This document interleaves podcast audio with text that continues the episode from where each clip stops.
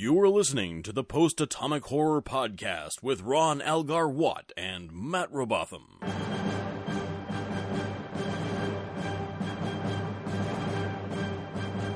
Episode 96 covering Final Mission and The Loss. Hello, friends. I am 50% happy to be here. Matt is 0% happy I to be here. I am 100% unhappy to be here. So we are like a Sesame Street sketch about near and far It's true. this week. Uh, I do not like the second one at least, but I was quite pleased with the first one. But you will And hear I'm us. not happy at all. No, you'll hear us argue as you never have before, or maybe as you have before. We do it occasionally. Uh, So I mean, it's not like it never happens. It feels like it never happens, but you know. That's because we're usually united against a truly bad episode, and th- there's Yeah. usually not a lot of middle ground. Like, well, this one's okay, but it's you Mhm. know whatever.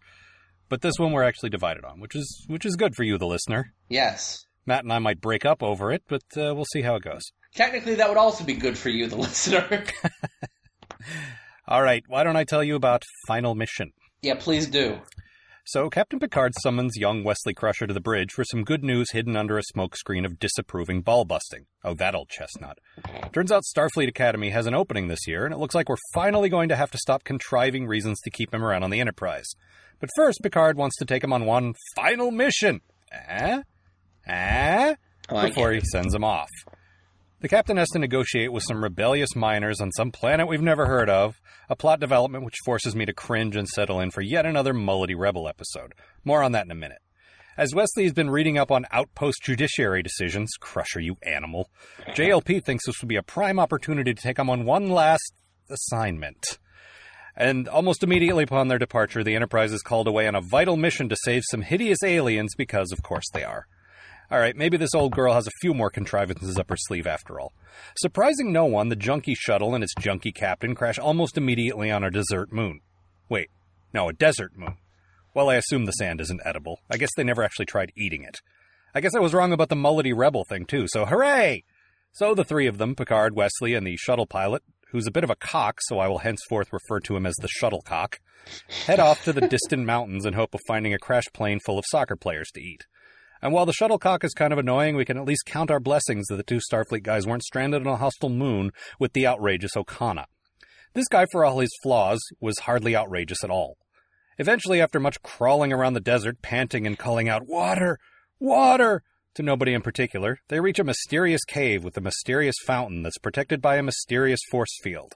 The shuttlecock shoots at the thing with his phaser, unleashing the ghosts from the Ark of the Covenant and sending a bunch of rocks tumbling down on Captain Picard. Nice going, Dink. Picard has broken his clavius majoris, his sterno, and his hip bone, which is connected to the very vital leg bone. Oh, and he's received a sharp blow to the head, so we can only assume he hates all women now. That's a deep callback, kids. Meanwhile, the Enterprise kills time with the thrilling adventures involving, no kidding, moving a bunch of garbage through some rocks. And Bever panics because her baby! Back on the moon, Wesley attempts to take charge since Picard is barely conscious and muttering about football practice. The shuttlecock is having none of this and develops a genius plan to shoot at the force field with two phasers. And then he dies the way he lived, trapped in some kind of semi transparent casing. Wesley rushes to the near corpse of his captain and swears to the heavens that you're not going to die on me, man! Except the heavens can't hear him because he's in a cave. Then he figures out how to override the force field around the water by tapping a bunch of keys on his tricorder very fast. I slowed this bit down and looked carefully, and it looks like he was entering up, up, down, down, left, right, left, right, BA start. Clever bastard. He, he brings Picard some water, which, as we all know, is a magic curative for broken bones and concussions. Then the Enterprise arrives, and Wesley is awakened by the soothing voice of his mother. Because, of course, he is. He and the captain share a tender moment, then he heads off for the academy, where he'll never be seen again, except for all those other times. Yeah. I actually enjoyed this. I, I am surprised. Well, I'm not surprised that you didn't. I see your points. We've talked about this a bit before. hmm Uh, but let me just roll into my good thing, bad thing here. Yes. So it's a little contrived, but that said, this is a legitimately good test of Wesley's ability before he goes off to the academy. He's forced to assume a leadership role and to solve problems, and he totally rises to the occasion. We've gone from despising Wesley to being indifferent to him to almost actually kind of liking him. And I think this episode is a pretty solid send off for him. I completely disagree. All right, let's hear let's hear why. I like you're completely right. We have followed Wesley from being just awful Mhm. to nothing to being kind of fine with him, and then that arc is completely ruined by this episode. It all just feels like it comes crashing down because Wil Wheaton is just atrocious in this episode. I, you know, I can kind of see that point, but I don't know. He was meant to play sort of in over his head, plus the hero worship thing, and I think, you know, sort of dazed and goofy was the way to play it. Honestly. I don't think that it was. I, Okay. Dazed and Goofy is definitely the way he did play it. He just spends a lot of the episodes sort of alternately standing there with his mouth hanging open and kind of whining. I, I don't know. It I, just it feels like it's done away with everything that we've sort of built up with that character over the last few years. I disagree, and I think specifically it pays off the arc between Picard and Wesley because initially, like in the in the pilot in the first few episodes of season one, he's like, "Get that off my bridge," and now he's like, "I'm proud of you." So No, it's like it, it. Clearly, they were trying to do, to to do a, like a good cap to that to Uh-huh. that. You know, the last Picard and Wesley episode, and I think the the concept is good, Mm-hmm. but like, Wil Wheaton just cannot carry through on this thing. Like Patrick Stewart's acting his ass off on this. Well, one, yes, as he always he's does. getting nothing back. Yeah. I mm, I disagree, but you know, I think we've I think we've hashed out both our arguments at this point. You know, we're just going to get to calling each other names, and uh, Mhm. let's save that for later. let's save that for sweeps. Uh, my bad thing, which apparently you also disagree with, uh, I don't think Bever's "my baby" hysterics have ever been worse. She's always hovering on the bridge when she has no reason to, just waiting for news. Troi's only appearance is to like help soothe her and send her back into a tizzy. It's just awful. Hopefully, she'll become a more well-rounded, less ridiculous character now that Wesley's gone. Yeah, you're right. Once again, I disagree with you. I think uh, this is uh, Bever's most, like, her least "my baby" uh, thing yet. Like, I, I think she doesn't have a scene where she's not worrying about Wesley, and the one time she does, Troi comes in and like pushes her and makes her worry about Wesley. I dare See- you. like I totally saw that scene as Troi coming in to go, uh, "Hey, so you worried about Wesley?" and Beverly just going, "Look, I got other stuff to deal with right now." Like, I'm fine with her being worried about Wesley because, like, that's in character for her hmm very clearly. I just it's her only character. But like, I mean, she, like you say, she spends the rest of the episode like she's always on the bridge, she's always in the background, but she's never complaining about it. She's never like you know actively saying, "I'm so worried about my baby." no, that's true, but there's only one reason why she'd be on the bridge. Oh yeah, no, they're total. Like I completely agree with you that like that's why she's there. Yeah. But at least they're not make they're they're not like making a huge deal out of it. I guess- know? like she's there because of course she's be, she'd be worried. See, I guess you're right about that. That there's no direct panicking, but what there is is every scene about her involves Wesley. Like there is no time she appears that it doesn't have something to do with Wesley, either explicitly or implicitly. And that was my real problem: is she doesn't have a character if there's no Wesley. Like everything about her is designed to react to him. Well, I mean that's certainly true. That's always been a problem with that character. and I think it's more it's more prominent in this one than it has been before. On the other hand, that's it. We're done. yeah. Like he'll come back once a season henceforth, and that is it. and then he'll go to heaven. Yeah, let's let, let's deal with that when we get to it. He's got a couple of good episodes in him now. The game is good, and uh, uh, what was it? The the the final duty, Uh, the first duty. Yeah, the the first duty is a really good yeah, episode. those two are pretty good. So Yeah. you know, we got that to look forward to, which is Mhm. nice. Um, so you good thing, bad thing. I think we've already covered your bad thing as far as we did cover my bad thing. Wil Wheaton's acting. Yeah. But uh, what was your good thing? Uh, there's a shot of the garbage scow sailing off into the sun that's really quite nice. Yeah, there's the whole B plot, which I only sort of glossed over, which is that um, these The. Enterprise takes out the garbage. Okay, so there's this mysterious ship full of somebody else's toxic garbage. and our theory either is that it's a millions of, you know, million year old long dead race that just sent it out there, Mhm. or the Ferengi live in the next system over and just toss their garbage over the fence. Let Arby's deal with it. yes. Either way, it's like, oh shit, well, this is poisoning their atmosphere. We better help them. And there's an asteroid belt. They're like, well, we could throw it into the sun, but there's rocks. Mhm. And it's just as exciting as, as I make it sound. And like, if it hits a rock, that you have no idea how toxic this garbage is. Yes. Like, this stuff will fuck you up. Well, the thing is, the Enterprise can't just tractor beam it because they can't hold it that close to the ship Mhm. because it's so it's it the stink lines are so prominent that they will penetrate the hull. Like we're talking about rotten eggs and cat piss. Yeah, and and dirty diapers. Yeah. Also that. Um, so not good. Uh, but yeah, you're right. The effects of like the asteroid field and of the uh, of the thing going into the sun that, that was pretty good. Now you had mentioned that you thought the ship bore a striking resemblance. Oh yeah, it looks exactly like the Red Dwarf. Like every time it would, every time it would sort of coast by, I kept thinking there'd be a tiny astronaut outside trying to paint it. Well, and they they did these long, slow flybys, which is definitely you know one of the reasons you thought that. I think. Yeah, like it's it's like those sort of long linger. It basically reminded me of the opening credits Right. of Red Dwarf, And like the old opening. It credits. wasn't. It wasn't big enough, but I wouldn't be surprised if they kit bashed Red Dwarf out of this and just a few other things. Like maybe Mhm. maybe there is a piece of that actual ship incorporated into the Red Dwarf model. Yeah, I wouldn't be surprised at all. It's got that sort of like, or like like early '90s, late '80s spaceship look to it. Well, and and often what they would do is they would literally go to a hobby store, buy a bunch of you know spaceship kits, and mix and match them and paint them a certain way so they weren't the same. Mm-hmm. So it's possible that's actually the same ship. all right, so I, I think we've covered all of the subplot. There's really no, nothing more to the B plot other than we can't get this garbage out. We got to get this garbage out. Oh my God, is someone going to look out for the garbage? That's pretty much it. I, I would like to take a second to talk about the one of the stupidest alien races we've seen yet. Possibly the stupidest so far. I would be willing to say. Like every time I think that I've seen the stupidest things uh, Star Trek can show me, they show me a much stupider alien. Okay, so she's got like a side ponytail like cheerleaders did in the early 90s. hmm And then Which, okay, fine. That's just that's just bad style decisions. yeah, that's she just got a bad haircut or you know, the styles on that planet are just stupid. Mhm. But then you got her face.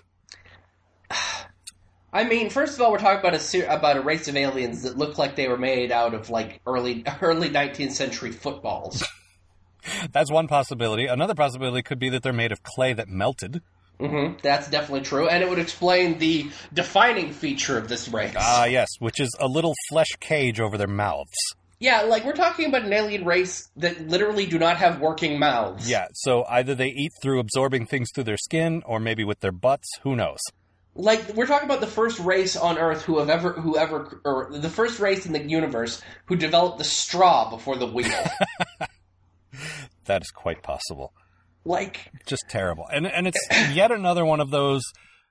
You see one or two representatives of them, and they're like, "Help us, Enterprise! We're helpless." It's like the dudes from uh, Q Who. No, no, no, Mhm. not Q Who. Uh, Deja Q. yeah. Where they're like, "Oh no, our moon's gonna crash! Please help us!" It's the same thing. It's exactly the same. You know, you better help us because we're stupid. It's like an entire race of people from adventure games. Yes, where you're basically. Enterprise, we need you to get the uh, the thing for us so we can do a thing. And there's going to be three of them because there's Mhm. always three of them. And now you are our quest slave. yeah. So that's that's that. Now we can move on to the uh, to the other plot, the main Mhm. plot. Which okay, first of all, you got take charge Picard, which I really like. They crash on a planet, Yes. and he knows exactly what to do. Yeah, and I love I love the way Picard uh, like sort of plays off shuttlecock. Oh yeah, he he totally like pulls out his diplomatic, you know, uh, uh, toolbox. Like he- after they crash, it's almost the first thing the the first thing he says to them is like, "Listen, no one put you in charge. This is my ship. My we Yep. we crash landed on my stupid planet." And he and Picard immediately asserts not that I outrank you, but okay, here are my reasons. Here is my thoughts. Do you have Yeah. better thoughts? No, that's why I'm in charge. And look, here's some stuff that you can do, and it's really important, and we need you to do it. Yep. Now those mountains are our best bet. I don't want to go to the mountain. Okay, where do you want to go? I don't know. I mean, uh, All you're doing well, is I, gue- I guess the mountains are a good idea. all you're doing is disagreeing with me. Do you have any better ideas? Because I'll listen to them. No. Mm-hmm. All right. Now I'm going to draw an arrow. Yes, he he and you know we make this sound funny, but it actually makes sense, kind of. He Yes. he makes an arrow from the wreckage. We went this way, which is a good idea. Although it's a good idea, but it's still funny. yeah, although it's like the Enterprise can scan for life forms. Do they really need to look for an arrow, or can they just say, "Oh, three life forms in this cave. Oh, two life forms now." I like the idea of Data like looking at his at his instruments. Uh, sir, I found an arrow. Oh well. I'm glad we invested in that arrow finder app for the tricorders. the best part is that they put the arrow down and then they walk in a completely different. Well, they walk in a direction. slightly different direction, but as you go further, it's going to be further and further off. Yeah, Like that And angle your arrow is is not your arrow is not exactly like the best way to sh- to show where you went. Well, it looks like they went in a mountainsly direction. well. Plus, it's not windstorm proof. no, like we it is- showed the wind kicking up some dust, so surely the arrow would be pointing a different way by the time they found it if it was even there. Mhm. So there's also that. But, But it was because Beverly's like, "We found your arrow." I I do That generally was my idea. I do genuinely like Picard taking charge.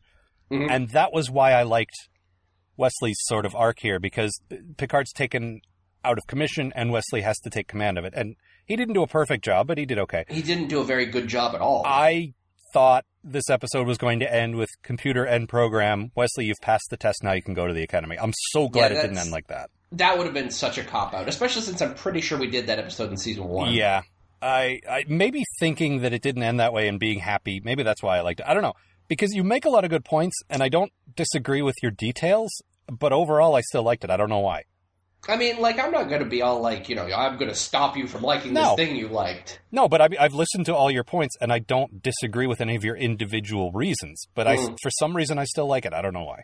Another thing is that, like, after Picard gets rocked, like, like he says, he says to Wesley, "You need to, you, you're in charge now. You need to make sure that Shuttlecock doesn't do yeah, anything." Yeah, keep him under to- control, would you please? Keep him under control. And the first thing he does is, okay, now this is my stupid plan to shoot the thing with a bunch like, of lasers. that's a bad plan, but okay.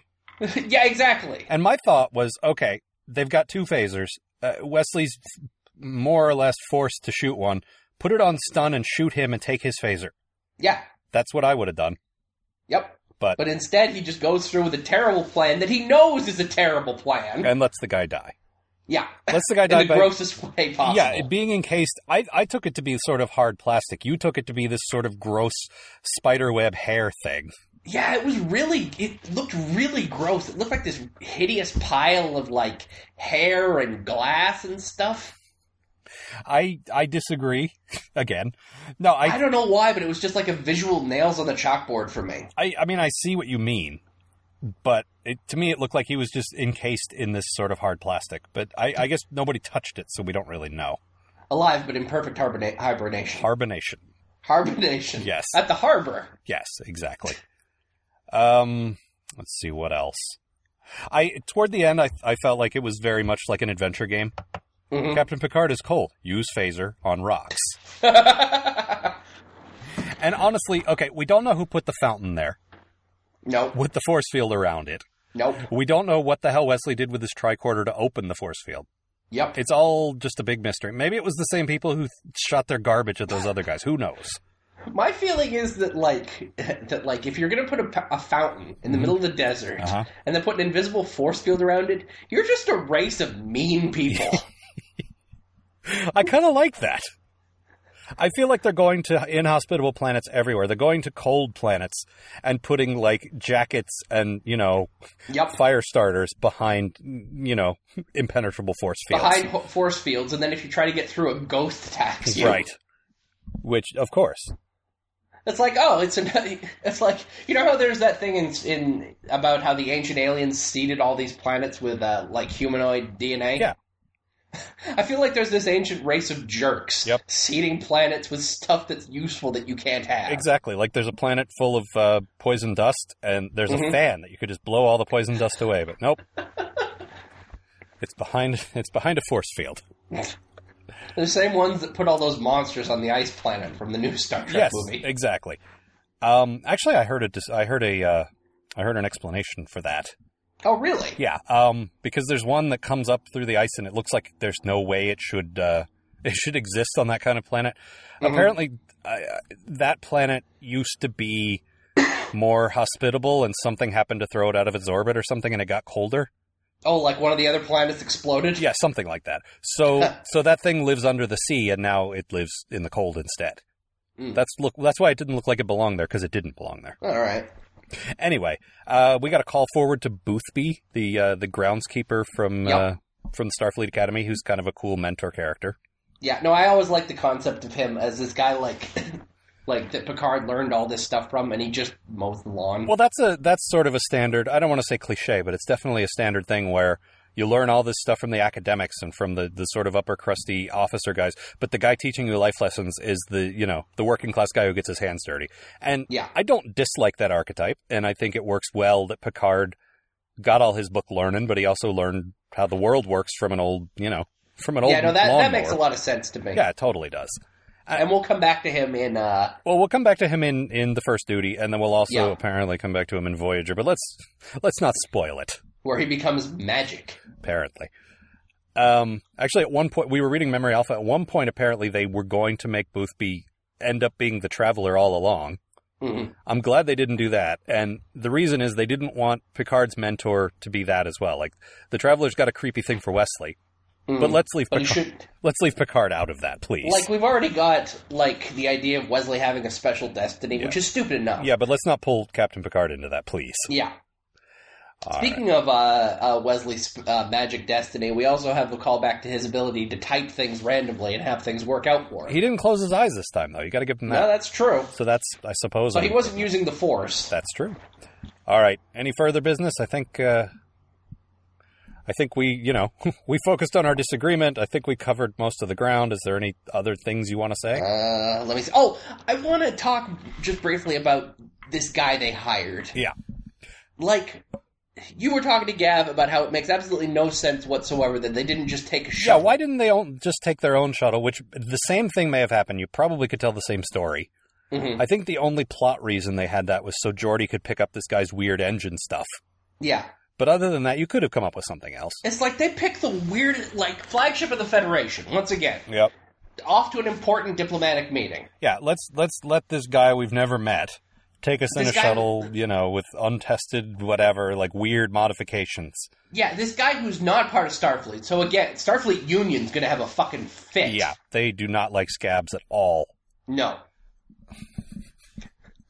The Like, you think the Borg is scary? Oh, you haven't yeah. fucked around with the Starfleet Union. They will destroy you. yeah, that's not cool. The the needs of many outweigh the needs of uh, local seven six nine nine. No, you're right. Although you know the, the, what happened with them could just as easily have happened in a Starfleet shuttle. Mhm. Except they probably would have had water in a Starfleet shuttle. Yeah, exactly. This dude totally, uh, totally relied on his replicator. Mhm. Which, hey, I why, would I, why would I need to bring water? I have a replicator. See, I would feel the same way. I would. What you know? Why do I need an oven? I have a microwave. I mean, I, I mean, I also have like an earthquake kit in my car, so Well, that's true. Just you know, bottle of water and some band aids, Yeah, because if the earthquake hits, you know, water is going to stop the earth from splitting open. and no Drisky, yeah, what it- what was it? Drusky, Drusky. Drus, Rusky. yeah, it was it was like two letters off from whiskey. It was obvious he was just carrying a flask of you know alcohol, Yep. and you know this'll this'll quench my thirst. Yeah, no, it's not. That's not how it I works. I brought it for all of us. yeah, no, I'm afraid you didn't. Now let's all get drunk and play ping pong. All right, can we uh, can we wrap this up, or do you have Yeah, further please. business? All right, my quote is actually I thought it was a sweet moment. Matt probably hated it. Uh, toward the end there, where where they're they're escaping, they're they're they've been rescued, and Picard and Wesley have this this last little bit of exchange, which I like. Mr. Crusher, Yes, sir? what are you doing in such a filthy uniform? You don't look so ship-shape yourself, sir. So there's that. Is this the "I'm proud of you" thing? Yes. No, no, no, Okay, no, no, no, no, right. no, no, no. It's the um, it's the uh, you, you look horrible. Yeah, well. Oh yeah, so no, that do was a good moment. okay. No, there, there- there's this part where like Wesley just flat out sits down next to Picard and just goes, "All I ever wanted was for you to be proud of me." Yeah, but like I said, I think Riker would have been the same way. Everyone wants Daddy to be proud of them. I mean, I get it, but like, there's just there's no subtlety there whatsoever, which Yeah. I guess works for Wesley's character. Yeah, that's fair. He's not a very subtle guy. this actually one thing this episode did do for me was that it explains a lot about Wesley's character to me, which is all he has ever tried to do. His whole Starfleet thing is just I am trying to impress my dead dad, and I am trying to impress my new dad. Right. And I think that's why when we get to the end of his whole whole deal, it's why Starfleet doesn't work out for him. Yeah, he never really wanted to be in Starfleet in the first place. He just thought that you know, the various authority figures in his life, dead and alive, wanted him to do that. Yeah, I mean, not, I've fucking been there, you know, Yeah. like you do stuff because you think you're supposed to. Yeah, and then you you get to a point where you're like, Jesus, why am I doing this? Yeah, This isn't what I wanted at all. Yeah, yeah. No, that's that's a valid point. I just wish he like that part of his arc is good, but then you know, why would he go off with the Traveler? That's uh, anyway. They they laid that groundwork in season one, and I think they intended to pay that off the whole time. I just I never liked it. Yeah. Get out of here, goat hooves. Nobody likes you. Speaking of things nobody likes, Matt. One more time, we have to think about the loss. okay, this is it though. No, unfortunately, it's not. We're still going to have to do a season ender, and we're still going to have to write our uh, our our episode guide. But this Son is of a- one of the last times we have to think about the loss. Son of a bitch. Never have to watch it again. That's a good thing. Mm, that's true. That's my good thing. No, go ahead. See, we open on Deanna helping some sad woman with a dead husband, trying to be quite so damn sad about it. Luckily, Deanna has magic powers that tell her that even though the woman whose husband has only been dead about a month says she's fine now, that doesn't necessarily mean she is. Deanna Troi, everybody, the best damn therapist in the universe.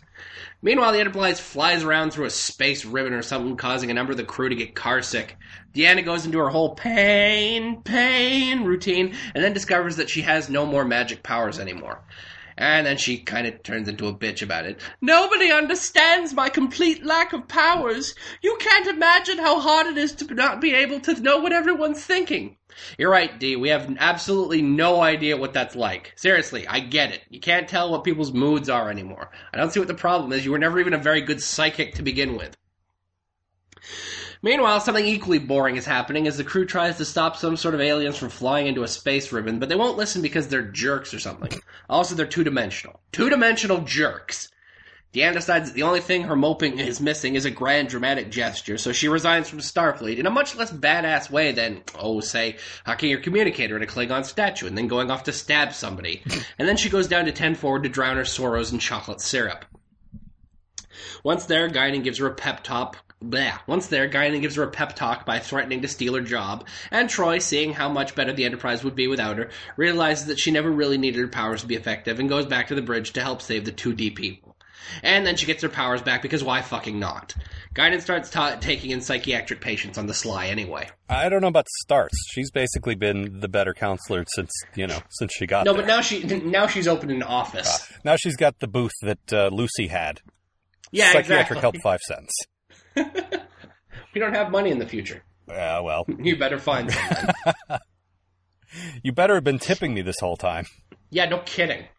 Uh, so good thing, bad. Okay. I'd like to see you scrape a good thing out of this. I actually did. Mm-hmm. Uh, easily Guinan giving Troi a pep talk in 10 forward. Once again, she does Troi's job for her, to her in this case. Yeah, and Troi tries to see through it. I see what you're trying to do. No, you don't, honey. I'm two steps you ahead don't of you. see shit. No, you think you see what I'm doing, but I actually got a couple more tricks up my sleeve.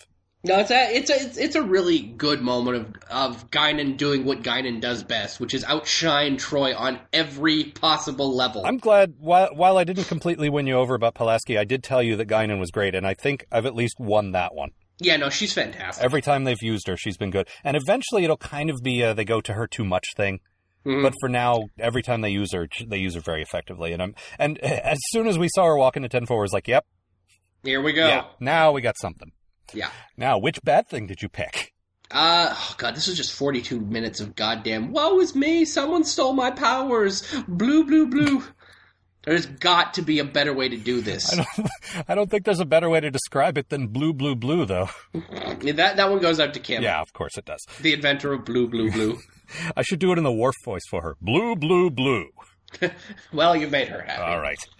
So my good thing is, while I don't entirely get the cosmic string thing, I do think it's a cool sci-fi thing to have two-dimensional aliens that can't perceive our three-dimensional heroes. Oh, yeah. And they had this sort of um, uh, instinctive thing where I don't know, they were like salmon spawning upstream, or like a balloon and something bad happens, Sure. and they were flying toward this black hole thing. I don't know. I like that. It's weird, and it's they can't communicate with them and all, and they just sort of have to say, "Well, we're stuck between this thing. We have to get out of it." But there's never like a an understanding. There's never like a we get it now. It's just weird, and it's something weird happening. And I Yeah. like I like that. I like strange sci-fi stuff that we don't completely understand. No, the, the concept's good. It's just how they get out of it that bugs me, which is basically Deanna like making a metaphor in her head. It's the stupid cliched TV thing Okay, that happened. but here's the thing: the stupid cliched TV thing to happen would be realizing that she has abilities that aren't her powers. Mm.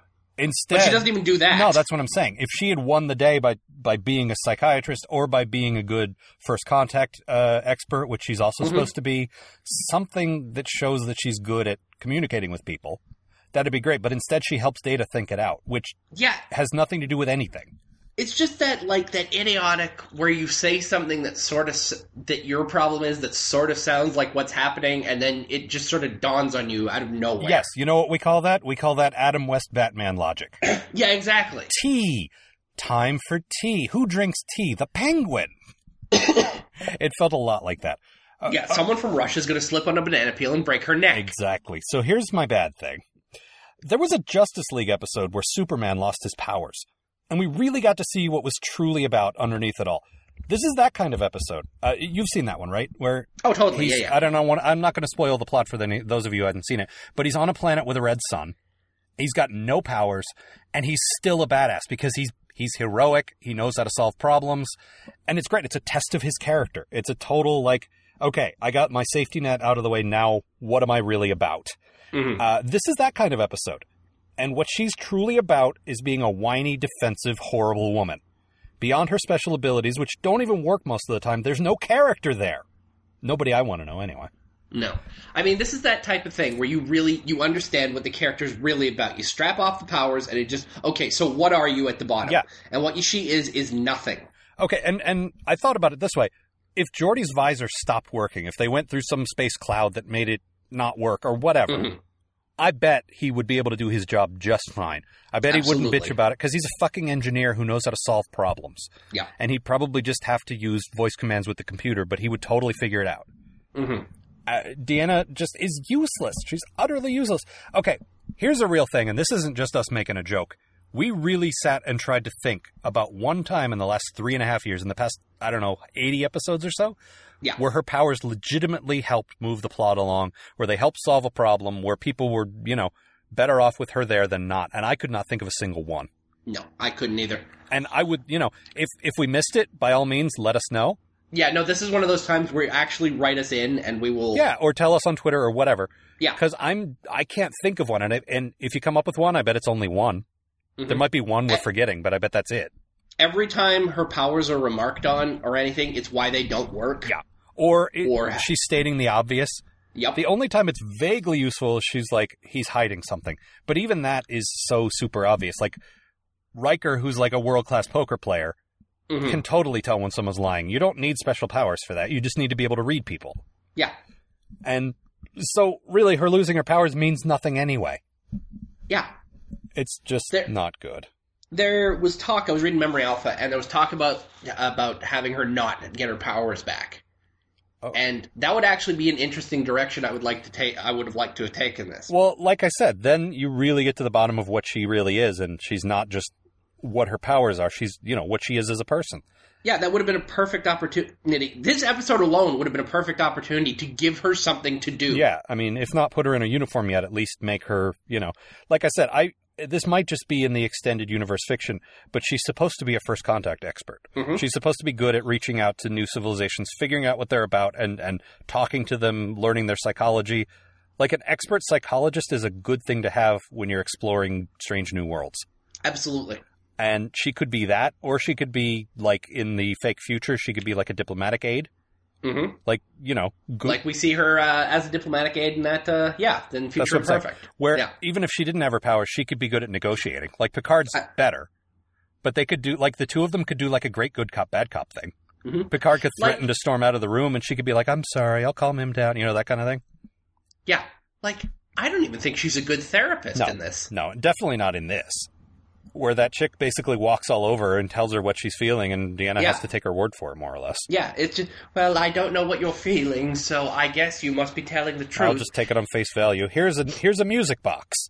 Even though theoretically I've been to medical school for like ten years. Yeah, I thought she was a licensed therapist. I thought she had a degree in psychiatry or something.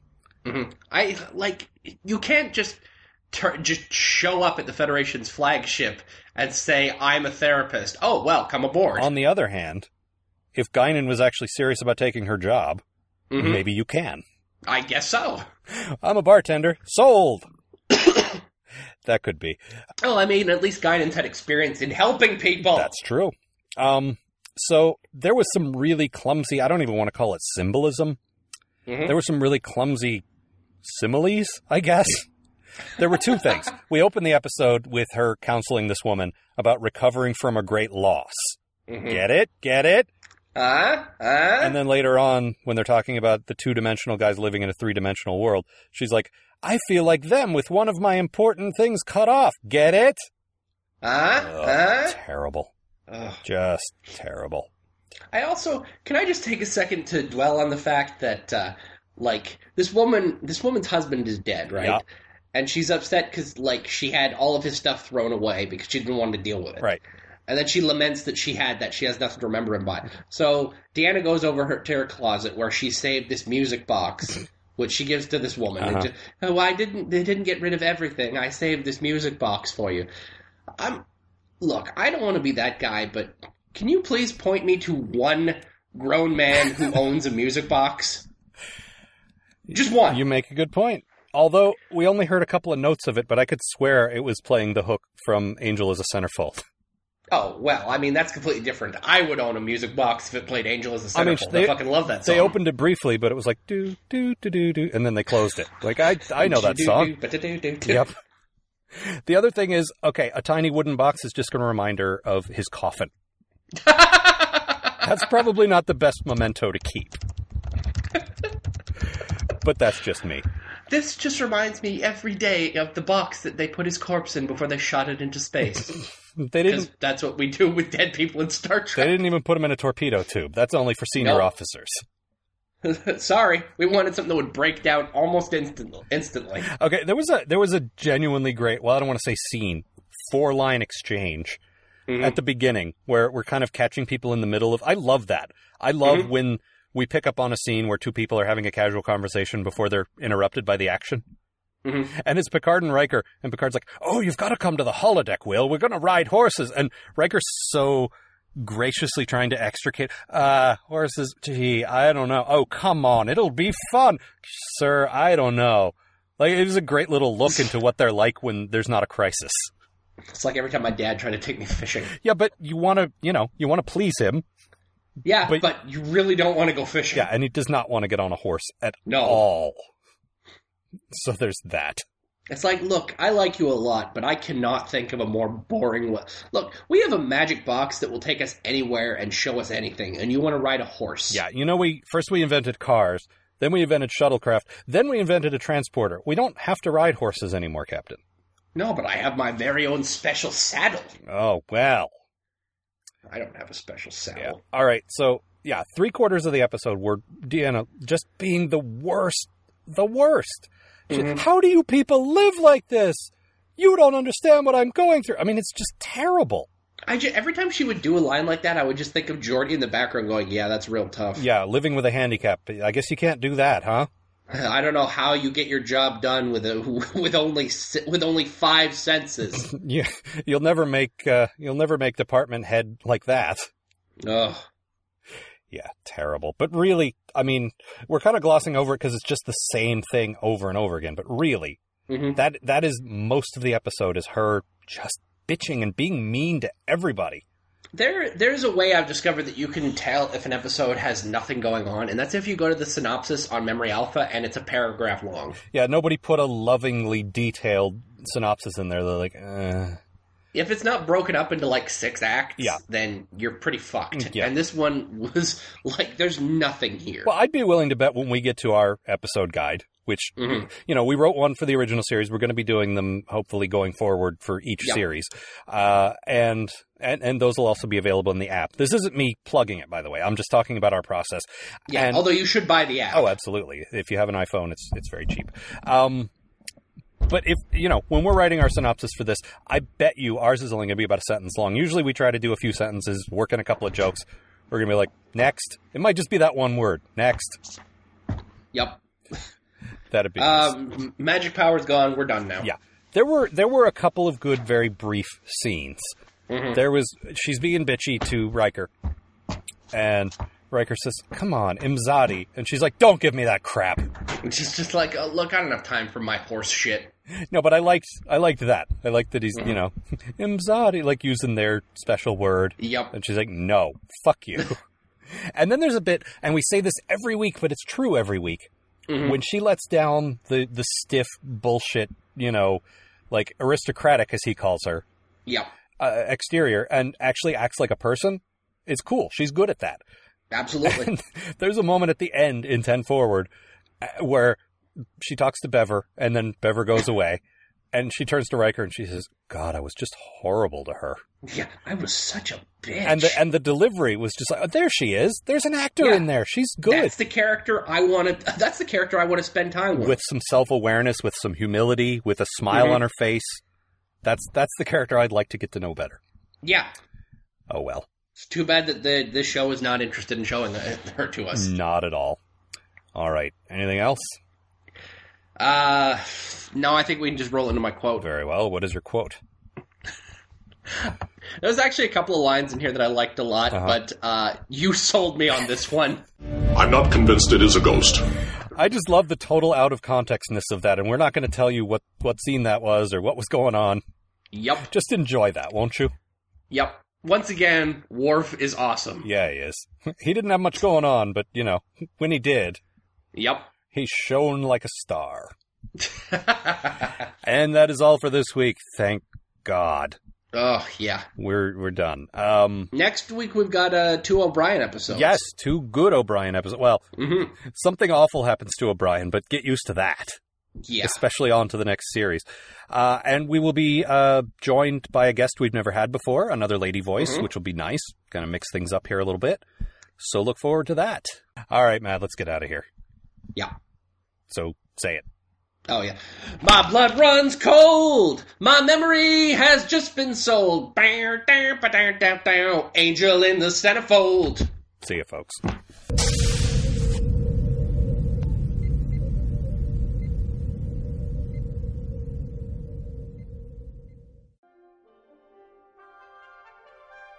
The Post Atomic Horror Podcast is a co production of Ron Algar Watt and Matt Robotham, copyright 2012. Please don't sue us, we're just doing this for fun.